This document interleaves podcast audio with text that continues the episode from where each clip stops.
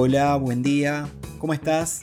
Desayuno Informativo es un podcast de lasrosasoy.com para empezar el día con las noticias que van a estar en la agenda. Soy Laureano Medina y mientras haces café, té o preparas el mate, te cuento un poco cómo está la cosa afuera de casa.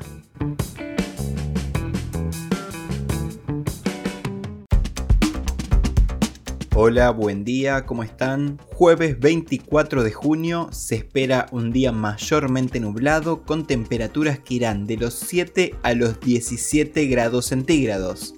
Anoche, a última hora, nos confirmaron que Las Rosas recibirá hoy 500 dosis de Sinopharm y la provincia casi 90.000 de AstraZeneca que entre hoy y mañana serán distribuidas. En lo que va de la semana llegaron al país poco más de 3 millones de dosis, de las cuales 2 millones son del laboratorio Sinopharm y algo más de 1 millón de AstraZeneca producidas localmente y terminadas en Estados Unidos. Además, mañana vendrán al país casi 1.200.000 dosis de AstraZeneca y está confirmado al menos un vuelo a Rusia para retirar dosis y seguir recibiendo componente 2. Hasta el momento en Las Rosas se aplicaron aproximadamente 5.700 dosis, mientras que en la provincia se llevan contabilizadas casi 1.200.000 aplicaciones del primer componente y más de 300.000 del segundo. El secretario de Salud Jorge Prieto determinó que actualmente en Santa Fe se está avanzando en la vacunación de personas mayores de 40 años sin comorbilidades y una vez terminada esta franja etaria se continuará en la inoculación con la segunda dosis a quienes hayan tenido la primera en las últimas dos dos semanas. Tanto en la provincia como a nivel nacional se está buscando acelerar la aplicación de las segundas dosis. ¿Por qué es necesario esto? Porque preocupa mucho el ingreso de la variante Delta, originaria de la India, y que por estos días tiene incluso una mutación más preocupante denominada Delta Plus, que reviste de una contagiosidad mayor que las variantes más graves que ya están circulando este año. Como si fuera poco, ayer detectaron una nueva variante en Río de Janeiro. La ministra de Salud Sonia Martorano dijo que para estar protegidos necesitamos tener esquema completo, es decir, las dos dosis, ya que son cepas nuevas y no se sabe cómo responden a las nuevas mutaciones. Lo bueno es que está comprobado que las vacunas dan cobertura. La Federación Rusa garantizó que cumplirá con los acuerdos para la entrega de las segundas dosis de Sputnik V a la Argentina, aunque admitió las demoras que hubo en las últimas semanas debido a un giro en la estrategia de vacunación en ese país. Una de las medidas necesarias para evitar la circulación de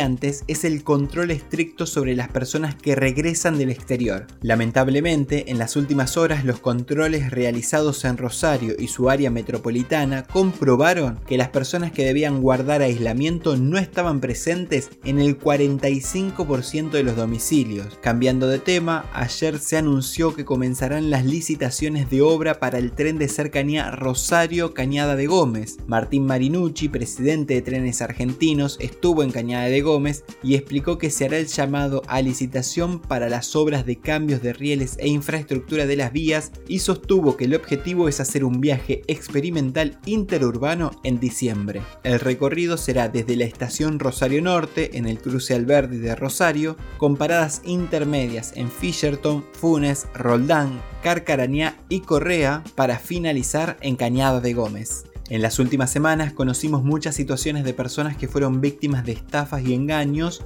que apuntan a obtener datos personales y bancarios. En ese sentido, ayer el Banco de Santa Fe emitió un comunicado y advirtió que los ciberdelincuentes utilizan falsos perfiles en redes sociales y en tal sentido solicitó a los clientes verificar siempre estar hablando con las cuentas oficiales de la entidad. Durante el día vamos a estar compartiendo todas las recomendaciones en las redes sociales de las Rosas Hoy. Para cerrar, ayer una de nuestras oyentes nos preguntaba si a fin de mes terminaba el programa de beneficios de Billetera Santa Fe. Por lo que explican desde la Secretaría de Comercio Interior, el primero de julio los comercios tienen que renovar las adhesiones al programa, acción que se realiza trimestralmente, pero eso no significa que finalice, sino que incluso se busca que siga ampliándose. Ya hay medio millón de personas que utilizan Billetera Santa Fe. Hasta acá llegamos por hoy. Gracias por compartir el desayuno. Nos encontramos nuevamente mañana. Buen día.